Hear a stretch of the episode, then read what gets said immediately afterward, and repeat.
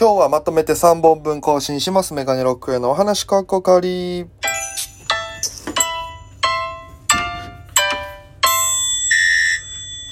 ぽいぽいメガネロックへです。よろしくお願いします。この番組は僕が毎日配信でお届けしている番組になっております。アプリでお聞きの方は番組をクリップ、それ以外の方はハートニコちゃんネギタップで応援よろしくお願いいたします。ぜひ、えー、1000いいね以上ください。お願いします。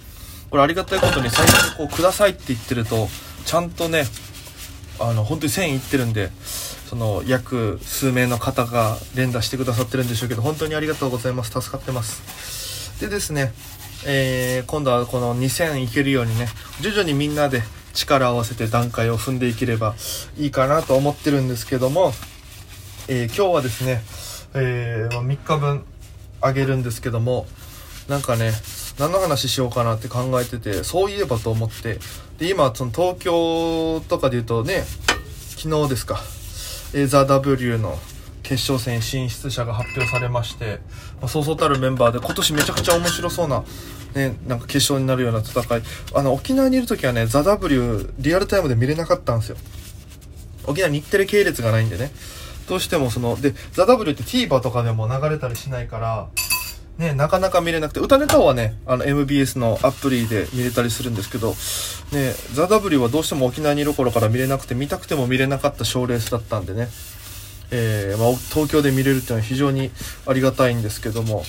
えーそういうので言うと、R1 グランプリね、ピン芸人、日本一決める R1 グランプリも多分、まあ、11月ぐらいから、えー応募がやるとしたらね、また今年もあるとしたら始まるんじゃないかなと思ってまして、結構ね、それで言うと11月周りのその、えー東京のピン芸人さんのね、ツイッターとか見せても11月やったらライブ増やしてる方いて、やっぱ、あ例年で言うとその、R1 が近づくとこうなっていくんだろうなっていうのを肌で感じてる次第なんですけど、それで言うと、僕が初めて R1 を受けた時の話ってまだ多分してなかったと思うんで、ちょっと、あ、そうだと思い出しながらね、ちょっとき、あの、喋ろうかなと思って、多分これ日本分ぐらいはいけるんですよ。多分それだけで。で、えー、当時事務所入ってまして、FEC ってところにいて、で、あ、ごめんなさいね、今あの、家事しながら、そうそうそう、洗い物しながら、ラジオトーク撮ってるんで、もしかしたらちょっと生活音がね、聞こえるかもしれないんですけど、まあちょっと止めてから喋ろうかな、やっぱり。ちょっとだけ待ってくださいね。今、あの、スパゲッティ作ったフライパンに熱湯入れてお湯溜めたところなんで。はいはいはい。えー、喋ります。あの、当時事務所入ってて、で、R1 とかね、こう、気合い入れてたんですよ。毎年出たかったんですけど、東京とかしか予選やってなかったんですね、ちょっと前までは。東京、大阪、あって福岡とかだったんで、あれだったんですけど、その僕が、えー芸人になって3、4年目ぐらいの時かな ?2000、あれは2015、6年、まあ、6、7年だと思うんですけど、あの、沖縄花月さんができてね、あの、吉本の劇場、あの、ね、沖縄にできて、それができたと同時に、えー R1 とかね、あの、M1 の予選が沖縄でもありがたいことに始まりましてね。で、その時に、えー、こう、みんなエントリーしだして、で、M1 がそんなってあったから、じゃあ R1 もあるかなと思ってたら、案の定、えー R1 もその年、翌年かな ?M1 の次のタイミングで、えーやりますってなって、まあ、これ出なきゃと思って。で、まあ、早速エントリーしまして、で、まあ、事務所、ピン芸人ね、うちの FEC はピン芸人がその時多かったんで、えー僕と、え同期だったミッチーさん、えで、前田夏樹さん、バンスさんっていう、この4名で R1 を受けたんですよ、全ピン芸人。で、えーまあ、その賞レースの、ね、戦い方というか、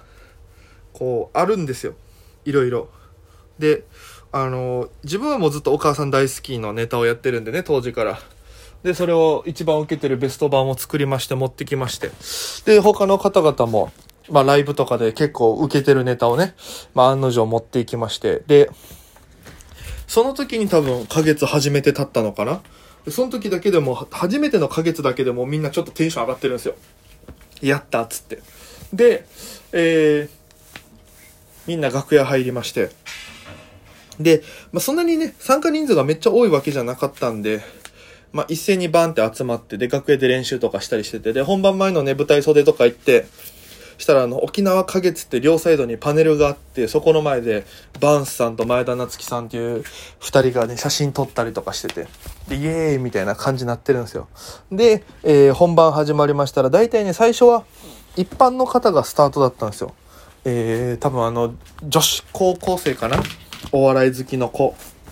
で、この子がトップバッターで、漫談をやると。で、38マイクが立っててね。で、まあもう沖縄、最初の R1 の予選1回戦の、こう、なんていうんですか？えー、この子から皮切りに今日の戦いが始まっていくっていうので、もう袖の芸人とかも視聴率がすごいんですよ。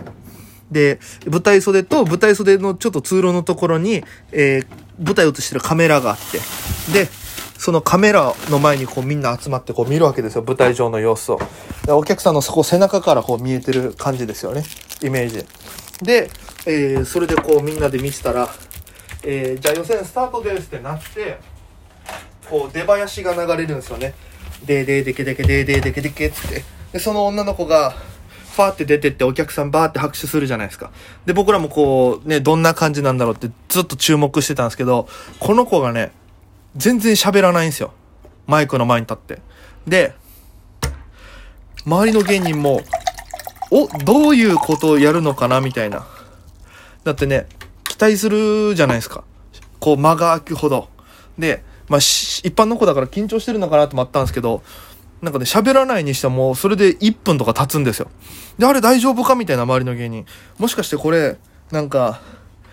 この子の、その、一ボケ最後に行って、ドカーンってめっちゃ受けて帰ってくるみたいな、そういうネタじゃないかとか、袖で芸人がざわつき出すんですよ。この子何するんだろうみたいな。ネタ飛ばしたにしたら、普通飛ばしたら、ああ、もう飛ばしちゃった、ありがとうございましたとか言って帰ってくる方もいるんですけど、その子はずっとね、何も言わずに、マイクの前に立ち続けてるんですよ。で、これ絶対飛ばしたんだったら、もっとなんかあるはずだよ、みたいな。こんだけ間をたっぷりとって言うってことは、なんかあるんだ、みたいでずっと見せて。で、2分になったら警告音が鳴るんですよ。ウィーンオン、ウィーンオン、みたいな。で、2分15秒でドカンってなるんですけど、ウィーンオン、ウィーンオンってなってもうずっとその子立ってるんですよ。うわ、これめっちゃ引っ張るなと、これ最後なんか一言言ってドカンってウケたら、次の芸人やりにくくなるぞ、みたいな。どうすんだろうと思ってて、で、ウィーヨン、ウィーヨンからずっとしばらく経っても何にも喋らず最後ドカーンってなった瞬間に顔隠して帰ってったんですよ。普通にネタ忘れてて、うわってなって。いや、あの時は笑えなかったですけど、今となっちゃもう、いや、すごかったな、あの子と思って。